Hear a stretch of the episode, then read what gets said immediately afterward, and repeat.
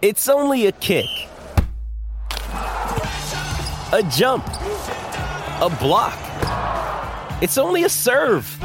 It's only a tackle, a run. It's only for the fans. After all, it's only pressure.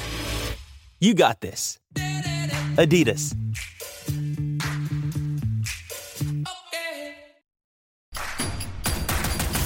Introducing Royal Caribbean's newest ship, Icon of the Seas, the ultimate family vacation. The ultimate six slides, eight neighborhoods, zero compromise vacation. The ultimate never done that, can't wait to do it vacation. The ultimate chillin' by a different pool every day of the week vacation. This is the icon of vacations. Icon of the Seas. Arriving in 2024. Book today.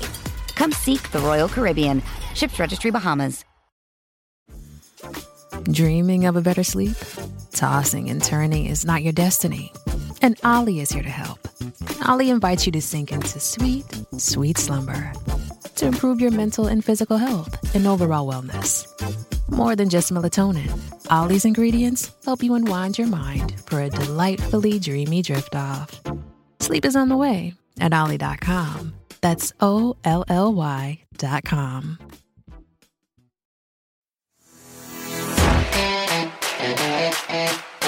Six point five percent was it? Is is that what the current odds are of the Stanley Cup? Well, and you if you look at the round by round progression, the Stanley Cup favorite is the Uh-huh. Vancouver Canucks. Like what a time to be alive! I, Talking you through every goalie controversy, scoring slump, and draft lottery bust, this is the C4 Podcast on CanucksHockeyBlog.com. Here they are, the best starting lineup we could afford under the salary cap Chris, Matt, Anna, and Adam. Welcome to another episode of the C4 Canucks Hockey Podcast, brought to you by the Full Press Coverage Network and CanucksHockeyBlog.com. I am Chris at Lightforce, joined by a co-host who is beyond certainly adequate when healthy, Anna Forsyth at A4Forsyth03. Welcome, Anna. Thank you for the compliment. I will take it. Um, take them That- I where you can get them these days. Like that's a compliment, right? I mean, that's how Rutherford described the blue line for the Vancouver Canucks is certainly adequate when healthy. yeah. I mean, just like damned by faint praise. I mean, I guess Oh. we have to be believe that, right? Like the season's about to start, and they didn't really beef up anywhere on the blue line, so I guess it's adequate. The, answer was looking at them all along. It's Quinn Hughes. But Yeah.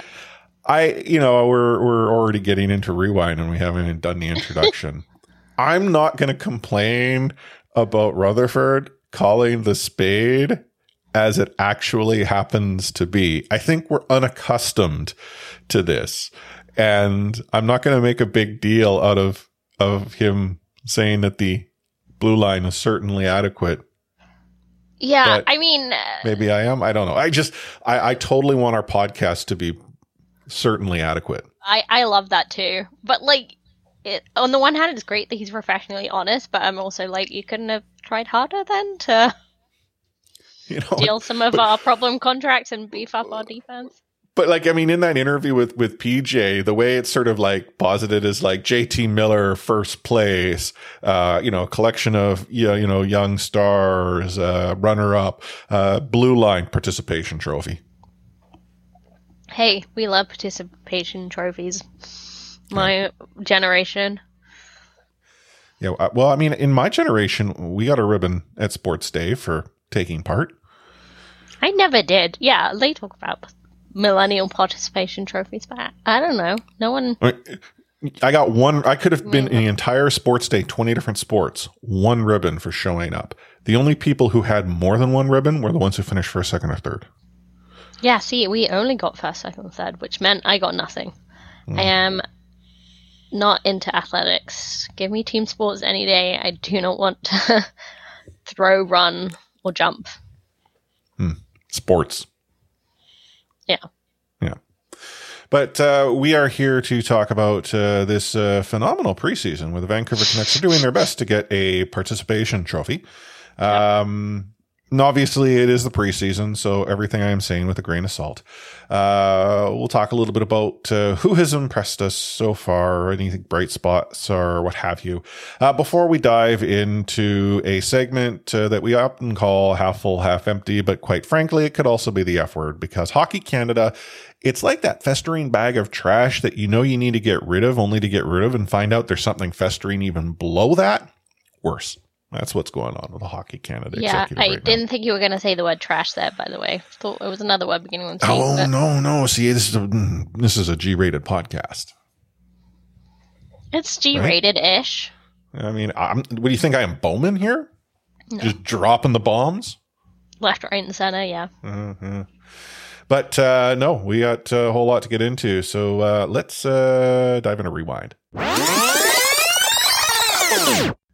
So, just to give you an idea, for some reason you haven't been on social media, you haven't really paying, paying attention to the news, you don't listen to sports radio or any of the 142 Canucks podcasts that might be out there. Uh, the preseason hasn't been going too well for the Vancouver Canucks. In fact, I think the end of last week you had poll questions about whether or not tonight's matchup against the Oilers, which is currently in progress and not going very well for Vancouver, was a must win game. When has there ever been must win hockey in the freaking preseason? I really hope that was tongue in cheek. Um, it's funny. Like I am, as always, like the extremes are out there. You know, you've got people saying this doesn't matter at all, which of course it doesn't. But I saw that Matt Sekeres had read like written an article for Daily Hive about how these preseason losses shouldn't be concerning, and I was like, great, I'm going to read this and feel better. But his reasoning was basically NFL and MLB don't like their preseasons either, and the points don't count. So I was like, oh, I don't know if I'm that comforted by that. Mm. like, it's not the end of the world, but Well, the fu- the funny thing. Let's see that. yeah, I mean, the funny thing about the Vancouver Canucks being in a must-win game is the roster that made its way to Edmonton to play this evening. Not the most, how would I say it, stellar group of uh, individuals. No, I mean, there's some true. pretty, pretty good depth players that are there right now. Um, That's a the- backbone of our middle six right there, Chris. Well, I mean, you know, what was it that uh, you had mentioned in the last episode? Is like, oh yeah, uh, that uh, roster tonight are all the people not making the team, and one might suggest that most of who's in Edmonton tonight will probably enjoy a lot of their time playing in Abbotsford, if in Abbotsford at all. It's true. It does seem a little like the players get sent to Alberta as a punishment in preseason. As in, you're not making the team, let's send you to Alberta to play. Um, but, I mean, I'm kidding, of course, because, I mean, Garland and Podkolzin are there trying to cement their spots. Hoglander, who seems to be doing well tonight. Um, Christian Wolanin, who just, like, everyone remembers that like great depth players suddenly all over the ice, kind of good and bad. But yeah, I mean, Petey's not there, Quinn's not there, JD's not there, like there's not there, like it's not it's not the stars of the opening night roster, but yeah. Whereas like Edmonton have Connor McDavid, enough said. I understand that they're good. Yeah, well, Connor McDavid's good. Yeah. The, uh, I mean, just looking, you know, through the roster, you know, one might say, well, Silovs has made the trip and he's considered to be the goaltender of the future. There are some who are suggesting, um, that, uh, if it was an, a fair fight, he might, uh, try to steal the, the backup job from, uh, Spencer Martin, which would be a horrible idea. You want Silovs to, to further develop. Uh, he's currently, uh, keeping the bench warm. Yeah, I was, Um, I was gonna say, like, because, uh, Colin really Delia is the one who's, uh, who's in the net. So. Yeah, and I don't know if I've been super impressed by what Colin Delia has put out there, but um, I saw um, uh, two goals tonight, and I mean, Edmonton currently has four, and the two I saw were like, eh, you know, I kind of think you could have maybe stopped and let's that. be real, like we aren't shocked to learn that there's also been some defensive errors from the Vancouver Canucks, leaving like Dylan Holloway and Zach Hyman like open on the back door isn't the best move. Yeah, Yeah. Colin Delia's been okay, not great. That's why you got a goaltender. So unseasoned, but like I'm not a big Jack Campbell fan, but he, according to Twitter, he just made a five alarm save just now. So what do I know? Like Edmonton goalie problems, right? We'll see if they get resolved. But yeah, Edmonton's roster is a lot closer than Vancouver's right now. Um, I'm just wondering how close do we get before we get concerned, right? hmm I, I'm not concerned. I, I like it's it's the preseason, and at some point in time, the amount of concern that we should probably have will be in December. I mean, who knows? We might we might be getting concerned October, November. I I, won't deny that. But real concern is December because at that point in time, you have a really good idea of sort of your trajectory. Um, and failing uh, a coaching shift that suddenly takes your team in an entirely different direction, um, you know, things generally sort themselves out. Um, it should be noted that uh, Edmonton has uh, a, a former Vancouver Canuck by the uh, name of JV19 uh, on their roster tonight. All eight Yeah. minutes and five seconds of JV19. Not, And- not to be confused with the JV18 character. Yeah, I think they're both shady characters, though. Um, less said about him, the better overall. But by all accounts, not Looked- a not a stellar showing once again. No, no, uh, looking like a player who doesn't make the team. Yeah. So I mean, it's it PTO too. So it's not like, oh, hey, let's send you down uh, to where the heck is the uh, Oilers uh, farm team? Is it a Californian franchise? California Bakersfield Condors. Was it okay? But uh, but yeah. Anywho, Yeah, Uh, with two preseason games left against Oilers and Coyotes, you would hope that by Friday we might get a look at what the opening night roster will look like. I just think people took Bruce a little too at his word when he said he was going to run like regular season lines in preseason. he has he has totally run regular season lines in the preseason. You know, Yeah, I Every guess this few was minutes every pre- few games. This was also pre Brock Boeser getting injured, so he probably decided, yeah, that was a terrible idea. Let's not do that. Well, I mean, it's not like Brock got an opportunity to play a game. No. So, so there was no there was no regular season lineup, including Brock Boeser, ever iced during the preseason. And based on the uh, result of his successful surgery, he should be back on the ice in three to four weeks. yeah. Well, I mean, he may he's be on the ice before that, but He was he's skating today. He was holding a stick. ooh, He was moving the puck with said stick, okay. according to JPAT. He took video. I'm shocked he wasn't in Edmonton. Yeah. Wait, this isn't the NFL, and it's not the Miami Dolphins. My bad. Right. Sorry. If you don't understand the reference there, don't go and look at the video of a Okay. quarterback who should not have been in the game. Okay. I will not. Yeah. Um, Um, just to, you know, point out though, imagine if this was regular season lineup. Like then there's maybe some validity to the must win poll, but uh, I honestly don't think we're going to see uh, a, a regular season lineup until that last game. yeah. It's home I against agree. Arizona, right? Like you don't if you're gonna if you're gonna put something together, that's where you do it because then you're on the road for for five. So Yeah, I agree. Um, yeah, I guess what you take from preseason is individual individual performances, right? So Kuzmenko's been good. Um, Hogman's been Quinn good. can play hockey on the right. Yeah, I know. We're all shocked to learn that one of the best defenders in the league can also switch sides and still be pretty good. Yeah. Um, The- yeah, he seemed to have fun doing that. So, sure. Well, I mean, imagine if he didn't. It didn't. It wouldn't really matter. I mean, I can't really imagine to actually. Quinn feeling any emotion. Really, What are you so talking about? He he he. You can read read his face. He's full of so much, uh, you know, effervescence. effervescence. Good word. Yes. Um, you know, leading up to this must-win game here in Edmonton, because again, it's must-win in the preseason and all. Uh, the Vancouver Canucks, um, well, you know, didn't do so hot there in uh, in Seattle or in Vancouver against Seattle.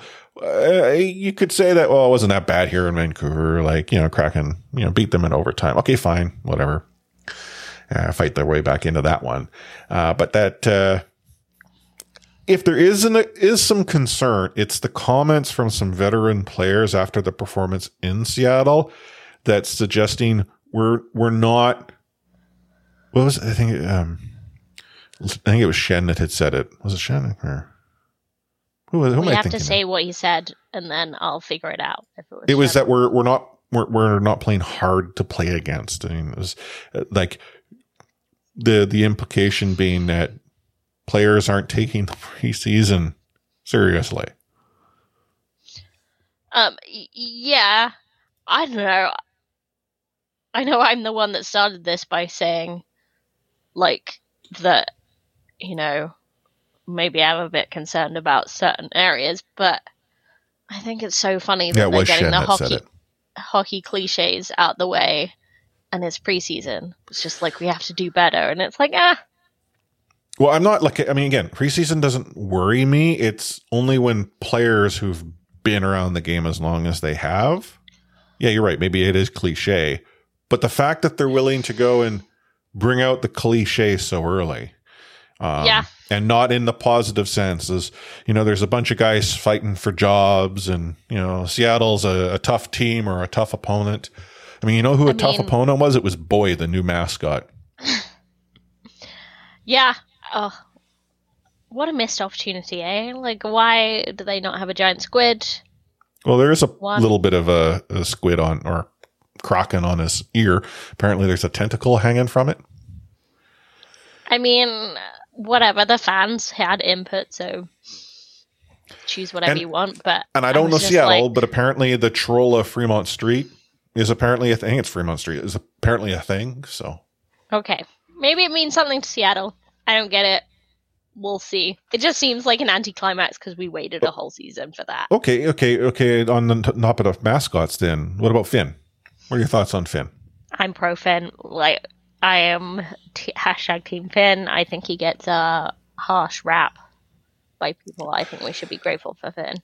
But you know, with Finn, and this is going to tie into what we were talking about last episode with the fact that uh, Orca Bay Sports and Entertainment logo is all over those seats. The Orca Bay Sports Entertainment organization named a team that was titled Vancouver Canucks and logoed it after themselves, the parent company. They named their mascot Finn so that they could have an orca. Now, I get that orcas are Pacific Northwest have- sort of thing. Well, Right, like I mean, there's- literally, they were just in the Georgia Strait this morning, like the body of water, not the They're always newspaper. there. I know, but just they popped up. So No, we they- have well, orcas. well, then why not? Why not call like have a humpback as a or a fin whale named Finn, You could like or a a minke or a blue whale, which I mean that's more so well off the coast. Gray whales, gray whales come like heck. We had a now we've only had a beluga in the Pacific Northwest like a handful of times, and it heads down to Seattle for some reason. yeah, we had them in the aquarium though. Okay, true. I mean, we should have, could have been a river otter. Cutest little suckers. They are very cute. I feel like a mascot river otter would not be cute though. I'm sure there are like team. There's a te- got to be a team out there with an otter as a mascot. I mean, there's a Uh, mascot otter. otters, It's the probably. yeah. Okay, sure. Yeah. Anyhow, we digress. Um, that's again how do. awesome the the preseason has been. Um, Yeah, like I until we lose a regular season game against Seattle, I'm not gonna take them seriously as a One of those midweek, uh, you know, uh, marquee matchups. Yeah, exactly. Yeah. But yeah, I mean, I just literally watched the first period highlights on the broadcast, and it was bad. They're still bad, I think. Hmm. So I think we're okay. Um, speaking of bad, uh, unfortunately, a number of players were cut by the Vancouver Canucks. I mean, uh, that's harsh. They might not have been bad, but they weren't good enough to stick around for a trip to Edmonton. Uh, a number of players were released from uh, PTOs: uh, Vincent Arseneau, Mark Gatcomb, Chase Wouters, and Matt Alfaro. Uh, and ATO contract release was Michael Regush. Uh, Jett Woo was assigned to Abbotsford. And then uh, over the course of the weekend, Alex Kannok Leipert was released from his PTO, sent to Abbotsford. Quinn Schmiemann, he went to uh, Abbotsford. And Carson Vogt. Is that, or Vogt? It's folks. It's also Chase Waters. Chase Waters? Oh, okay. Yeah. Uh, sorry. hates That so. And favorite. I, I, and I many apologies. I know you listen to our show. Um, they're all going to Abbotsford. So I mean, Yeah, it's interesting. I mean, honestly, go ahead. I was going to say it's interesting that you know these players were like, "Hey, you're off to Abbotsford already." When there was this one game at Edmonton, like the Canucks don't seem to be as in tune with most of the other teams as to who they're placing on waivers. Like for instance, the Seattle Kraken placed Cole Lind on waivers. The Vancouver Canucks could go and take the him back, Yeah, reclaim I mean, what was once theirs. legend, Colin. Um, I mean, Abbotsford training camp starts. I guess that's they want them there for that. Um, since they're not making the team, I guess. a lot of those players, I think they could have really good seasons. Chase Wouters had a good season already. Jett Woo had the start of a good season. You know, like, um, I like Alex Kannok Leipert, and not just because his name kind of sounds like Canuck. Um, yeah, Quinn Schmiemann seemed to be good in camp. He's the new signing, so who knows? But I think a lot of those players could be really interesting in Abbotsford, and Vincent Arseneau is always fun because he's just like kind of rock'em sock'em, plays with his heart type player. Um, he's never going to be a run of the mill NHLer, but he's a great leader in Abbotsford. So. Gotta have guys that are good in the room. Hmm Speaking of uh, something else, they'll be in Abbotsford. The Vancouver Canucks when they take on the Edmonton Oilers on Wednesday. In if uh, tonight was a must-win game, a must-must-win game in the preseason. Uh, the Vancouver Canucks currently down five to two in Edmonton with only a couple of minutes left in the third period. Spoiler alert! If for some reason you hadn't watched that game. Uh, and then uh, wrapping it up as we already talked about against the Coyotes at home uh, in Vancouver on Friday. We're going to take ourselves a quick break. Uh, you're listening to the C4 Canucks Hockey Podcast brought to you by the Full Press Coverage Network and CanucksHockeyBlog.com. Hey, it's Kaley Cuoco for Priceline. Ready to go to your happy place for a happy price? Well, why didn't you say so? Just download the Priceline app right now and save up to 60% on hotels. So, whether it's Cousin Kevin's Kazoo concert in Kansas City, go Kevin, or Becky's Bachelorette Bash in Bermuda, you never have to miss a trip ever again. So, download the Priceline app today. Your savings are waiting. Go to your happy place for a happy price. Go to your happy price, Priceline. Survivor 46 is here, and so is On Fire, the only official Survivor podcast. And we have a twist this season. The winner of Survivor 45, Dee Valladares, will be joining us every week. We're going behind the scenes of the biggest moments, the how and the why things happen, and the strategy and analysis you can only get from someone like me, a Survivor winner. Listen to On Fire, the official Survivor podcast, wherever you get your podcast.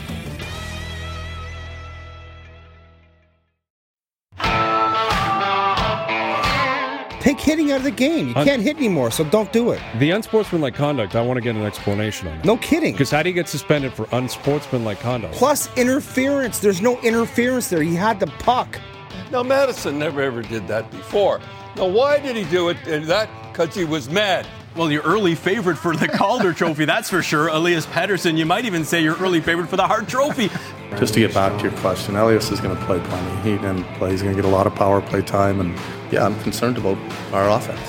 We lost 200 point players, and we've got to find a way to score. I don't was like a month and a half ago or something. We were going off on the fact that Hockey Canada had a fund called the National Equity Fund, which is just a BS name for a slush bucket to cover up uh, sexual assault claims instead of insurance.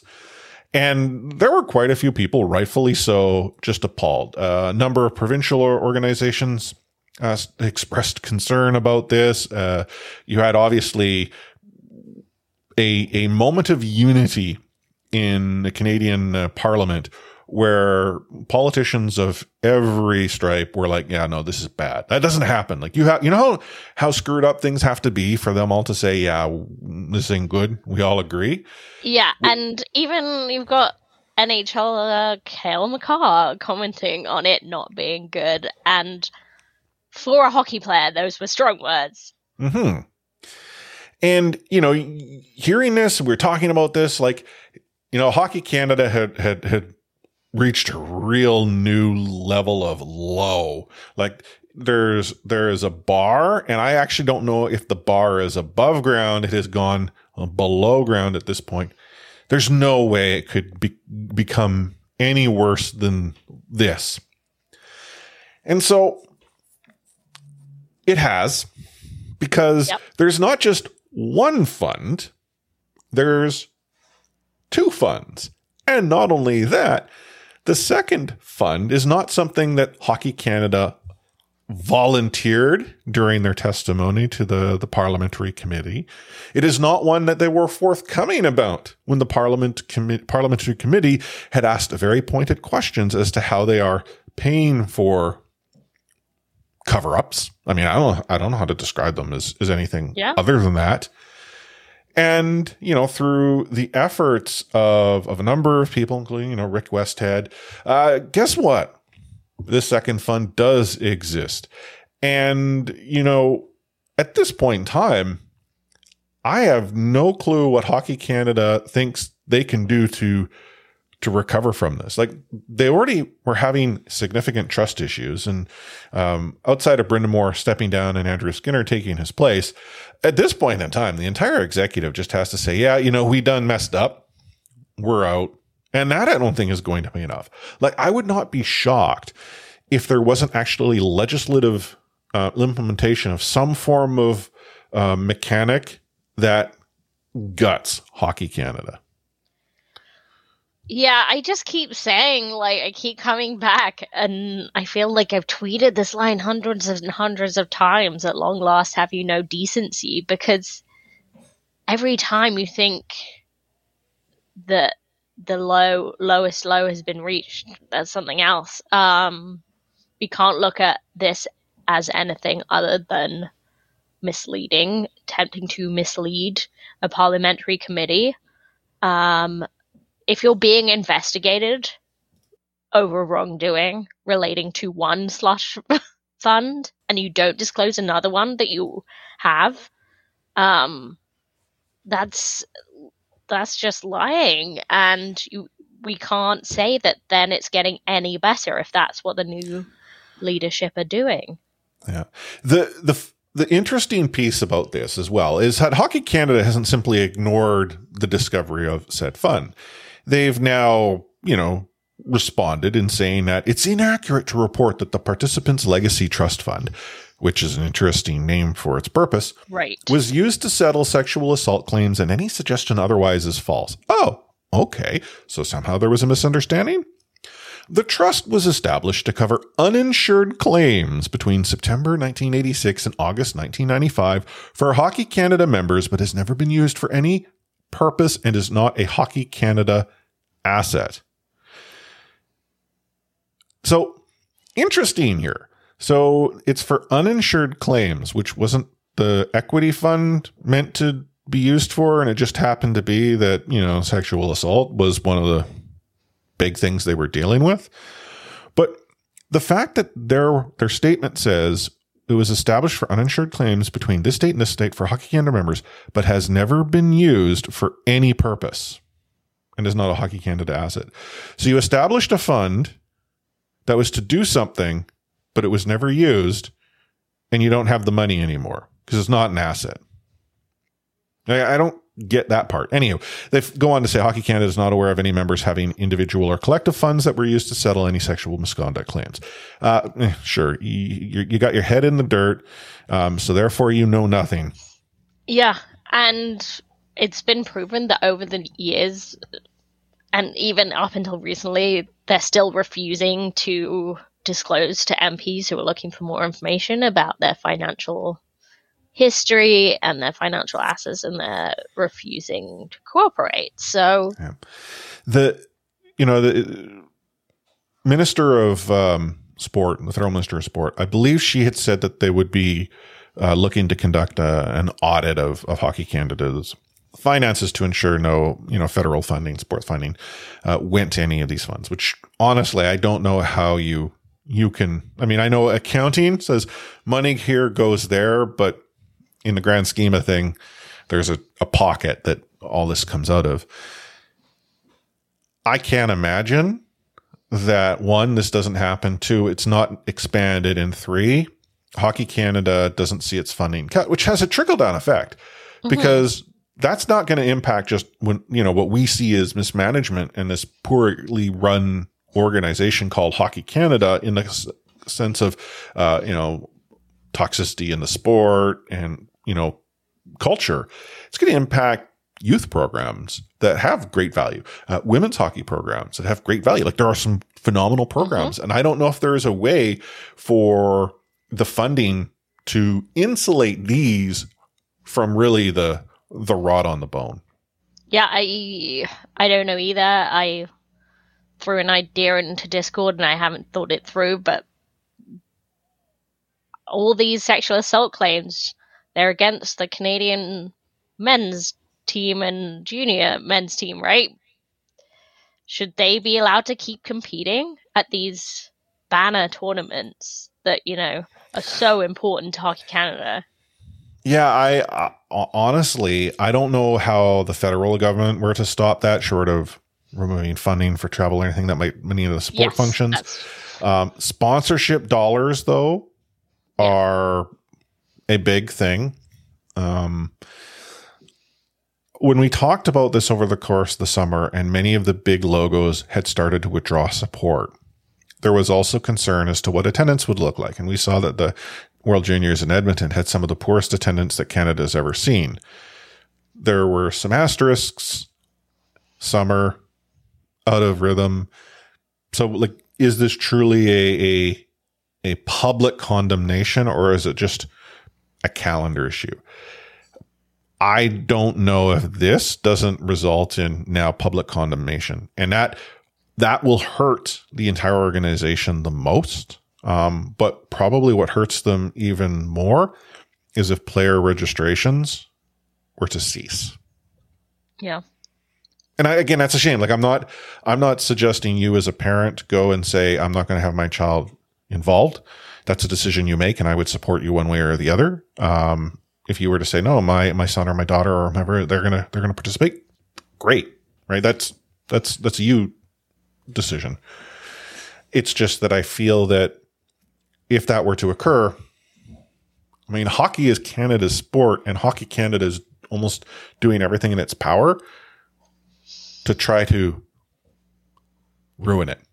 I mean, I'll be honest, um, and this can sort of segue into something else I wanted to talk about it, but um, is misogyny and sexism and sexual assault a societal issue? Yes. Um, but there is something about hockey that enables it, I would say, because of the way um, hockey is viewed in Canada, because Canadian small towns are so isolated from other places that often they're, you know, post industrial towns, stuff like that. So Mm-hmm. the junior team is like the center of their existence. Boys get idolized, they get away with um, things they shouldn't.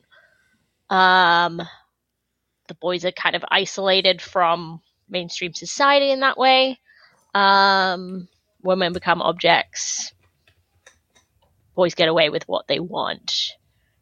So I do think that it's not just Hockey Canada, it's the Ho- Hockey Canada, CHL, and sort of everything that comes under that umbrella. Um, and that, and honestly, the NHL has its own burden to bear on that. It's something they need to take responsibility for.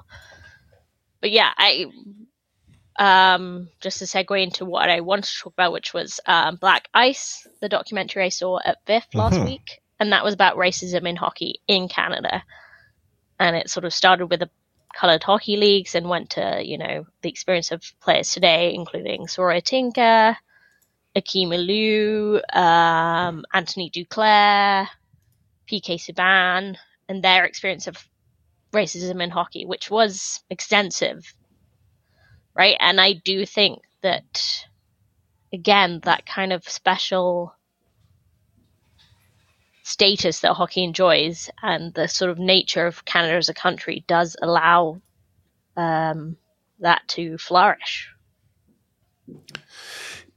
you know, I I I can't provide a counterpoint to that because you know what you you share is is very salient. I mean, you know, prior to that segue, I was actually thinking like, oh yeah, no, I could totally describe the scenario you're you're you're you're sharing. Uh, I mean, my first true interaction in a in a junior Canadian junior hockey environment in a small town in, in, in Vancouver Island. What you described, I I witnessed with my own eyes, and I was like blown away. Like this is these one, this is nuts. Two, these are kids, and I, mean, I wasn't that much older. Um, like I was maybe four or five years older, but then to sort of think about the the culture that allowed for this type of environment to be established and what it in turn would would uh, do if we apply to that to the you know the greater society so to you know get back on on point here i actually had not heard of this this documentary until i saw it in the rundown and i i googled it i was like oh it's at tiff i wonder how how you saw it but you had said it was at the vancouver international film festival as well is it still uh because VIFF goes on for another few days, I believe, right? Yeah, another week um, or six days. Um, I think there is one more showing of Black Ice. Um, if you can get to it, like really, really strongly encourage you to. Um, it was yeah, well worth seeing. Obviously, it's a difficult watch. Like, um, yeah, it's on Thursday. There's a late showing on Thursday of it.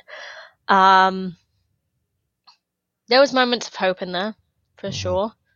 Um, there was a great moment from Wayne Simmonds actually talking to some youth hockey players, you know, referring to the history of the colored hockey league, saying, you know, don't let anyone tell you you don't belong in the sport. We've been here over a hundred years playing the sport. Don't like you are meant to be here, Mm-hmm. which was beautiful, but it's just horrible that needs to be said and emphasized to these kids. You know, there are kids that are, you know, five, six years old hearing the N word. And what's more is they're seeing kids get away with that. They're seeing um, players at all levels, um, from Pee Wee right on up to, you know, we saw it in junior hockey and the AHL this past year, just um, making these racist remarks, and a lot of them are getting away with it.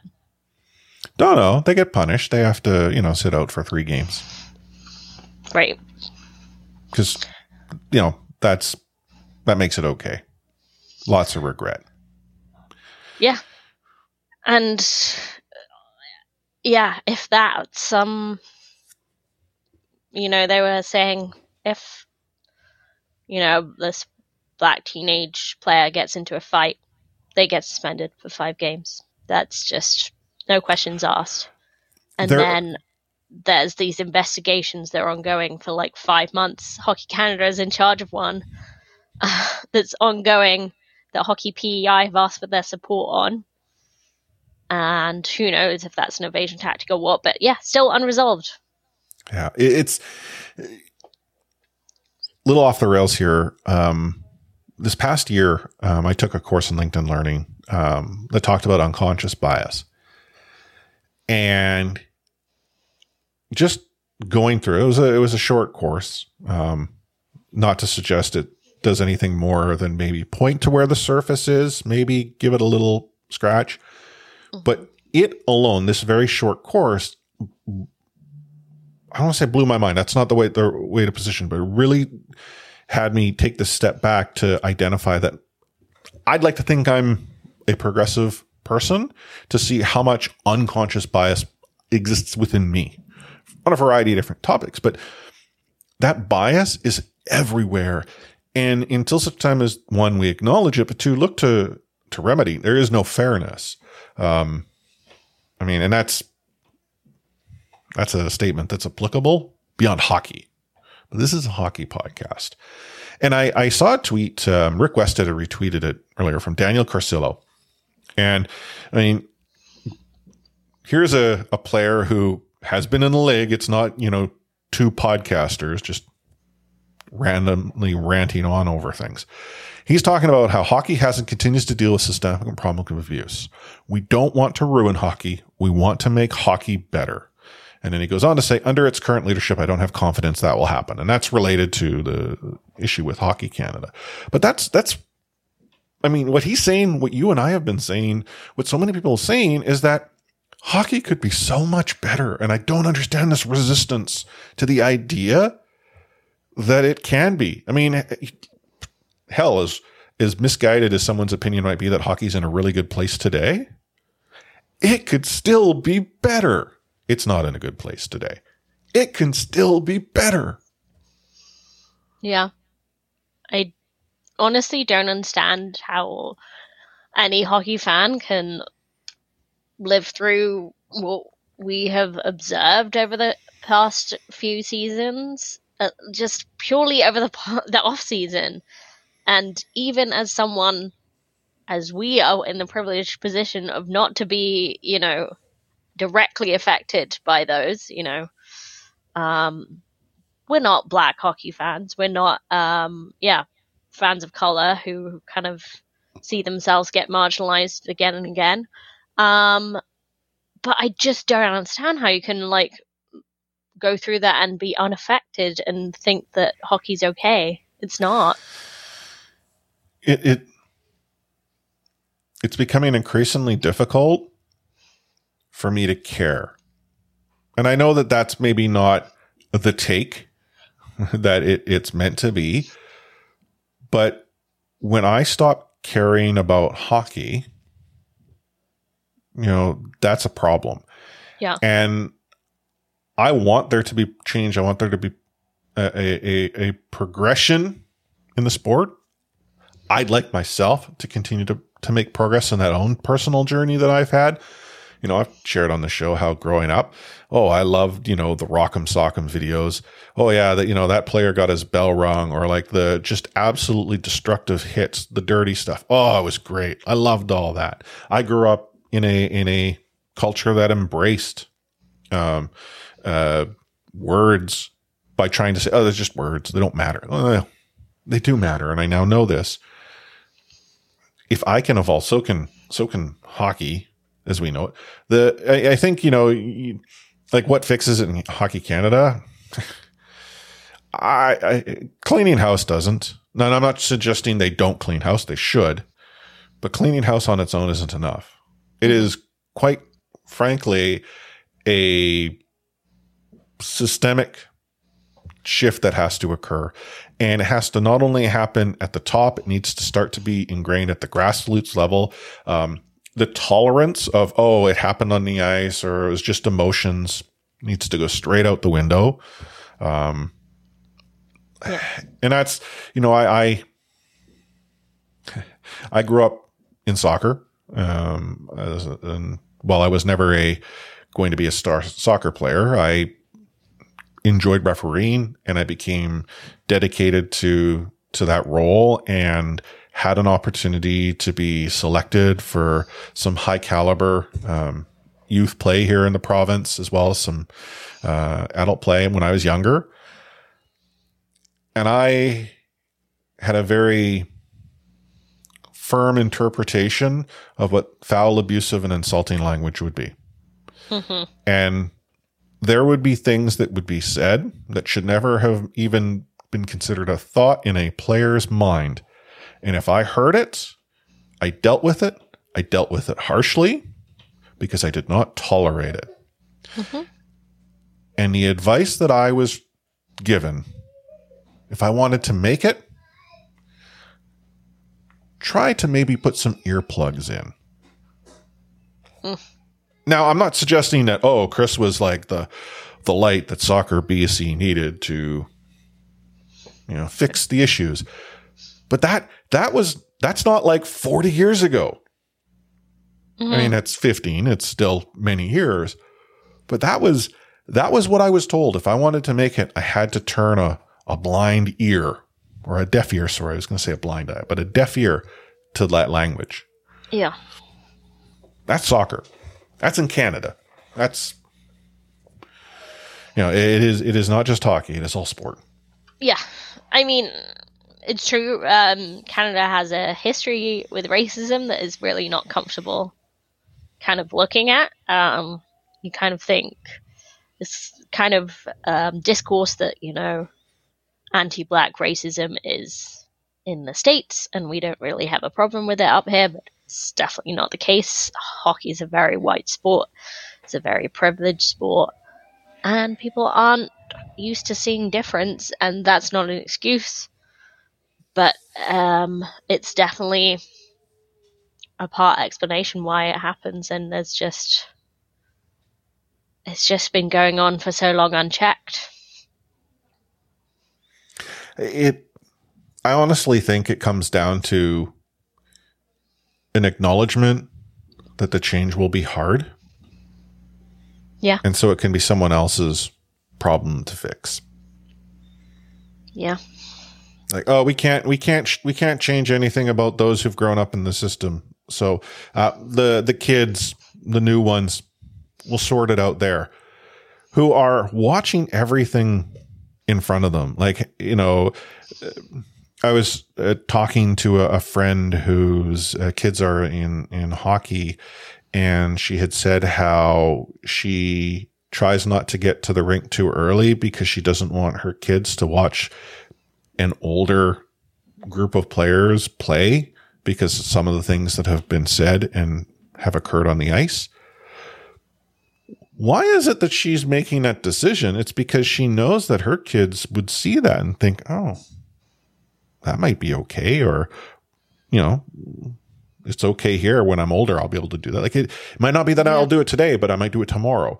Um, but then let's let's fast forward. Like they see this take place at a junior hockey game in the Maritimes. They see it happen, you know, at the rink, um, in an NHL barn.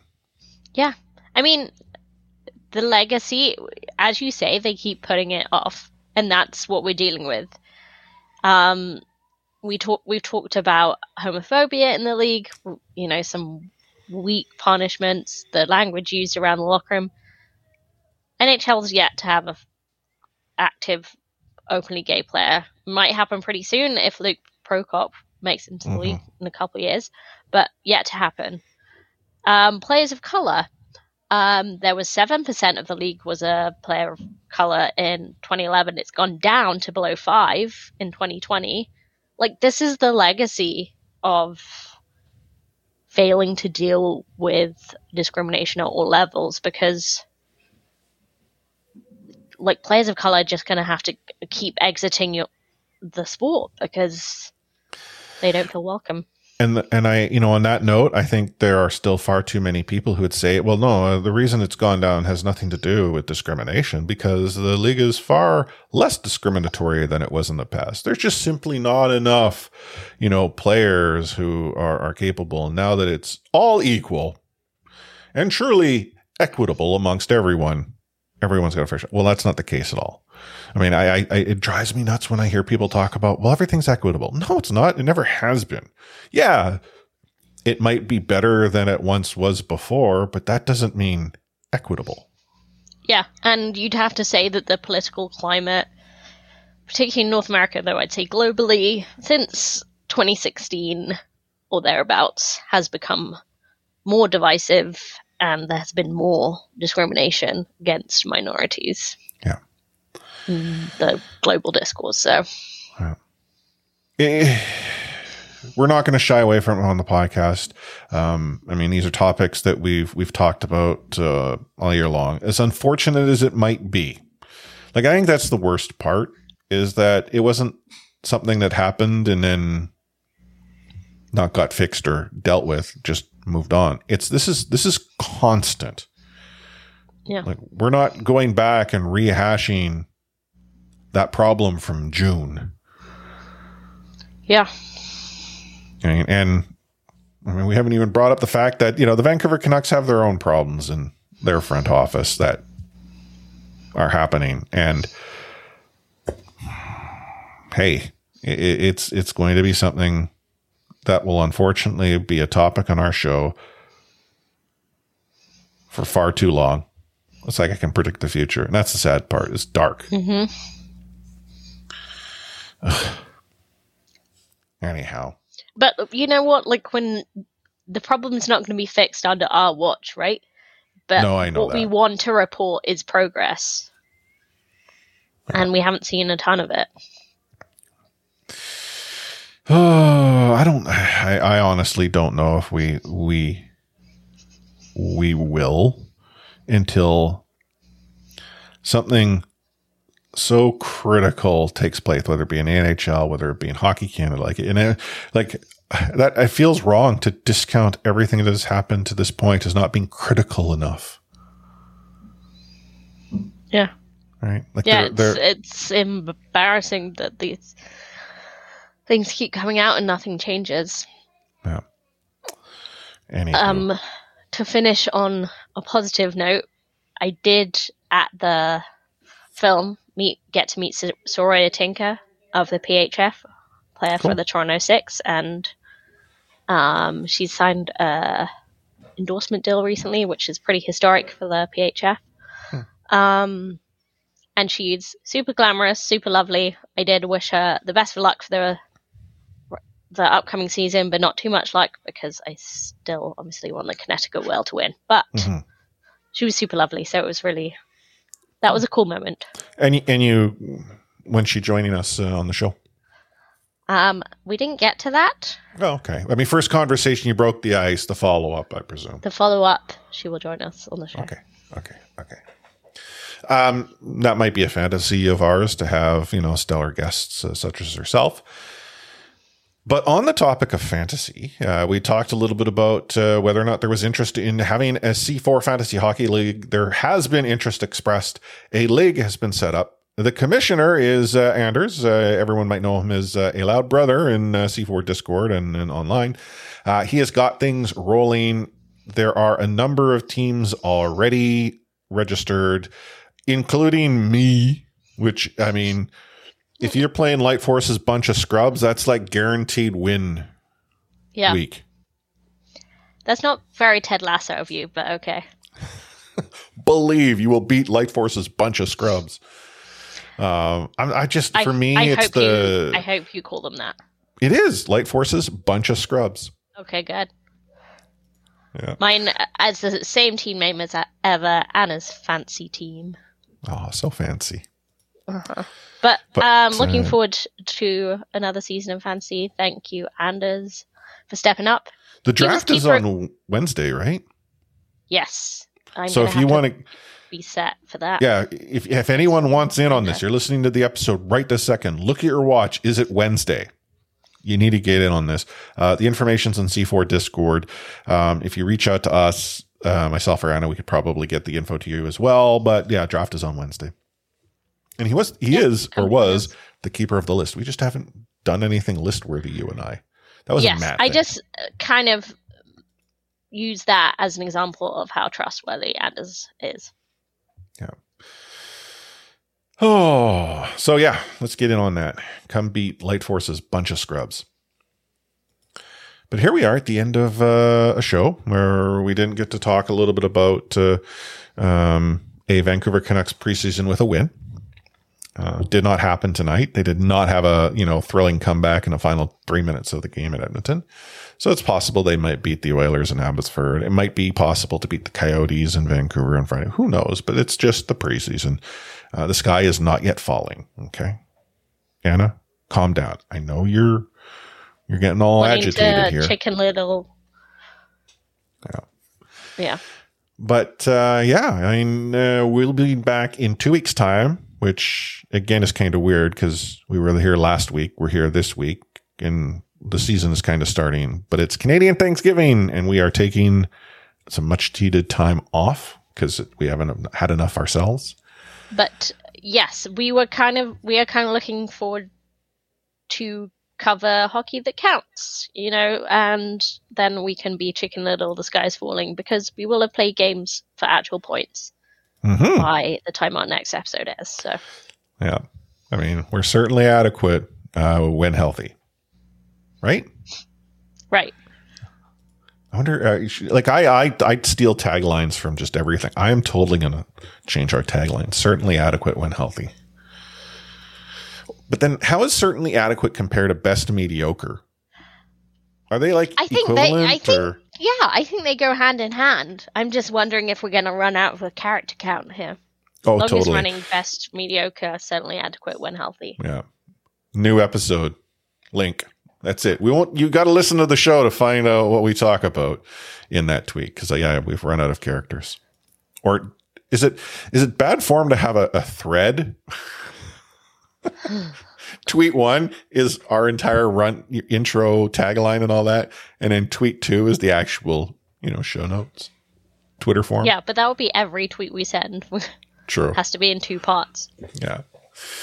Uh, well, I mean, maybe you have an opinion on this, maybe you don't, but the best way to tell us about it is by joining C4 Discord and, getting in on the conversation there. It's discord.io slash C4 podcast. Uh, you can uh, have a uh, good old time in Gate 16 with us. If you happen to be a Kraken fan, there's a uh, a Pike Place channel that gets unused. That's just to delineate the the Kraken chatter from the Canucks chatter, and then off topic where everything else takes place in we can be reached uh, and uh, provided with a voicemail, of which, hey, uh, I did not check to see if we had any this week.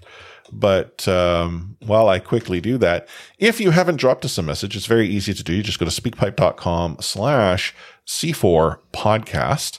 Uh, and that will in turn allow you to use your browser, your mobile device to record an audio message that we in turn can include in an upcoming episode. And if you ask us a question, answer. Eh, Yes. be honest, you could ask us anything.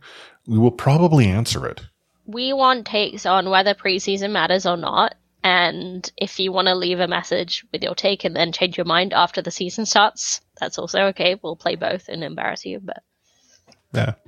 That's just how we roll. And then obviously you probably already do. You follow us on Twitter. It's at the C4 podcast or facebook.com slash the C4 podcast. But uh, yeah, that's it. Any final words of wisdom there, Anna? Um, I just never want to see Canucks lose to Seattle Kraken when it counts. So make that the last time that you are stunned by Alex Wennberg's good looks and can't concentrate on hockey Canucks because we can't tolerate that anymore. Hmm. Well, October 27th is your next opportunity to see whether or not that takes place when the Canucks head down to Seattle to go meet Buoy the Troll. Quite. Yeah. Mm-hmm. On behalf of Anna A4603, myself, Chris at Lightforce, signing off this episode with We Out.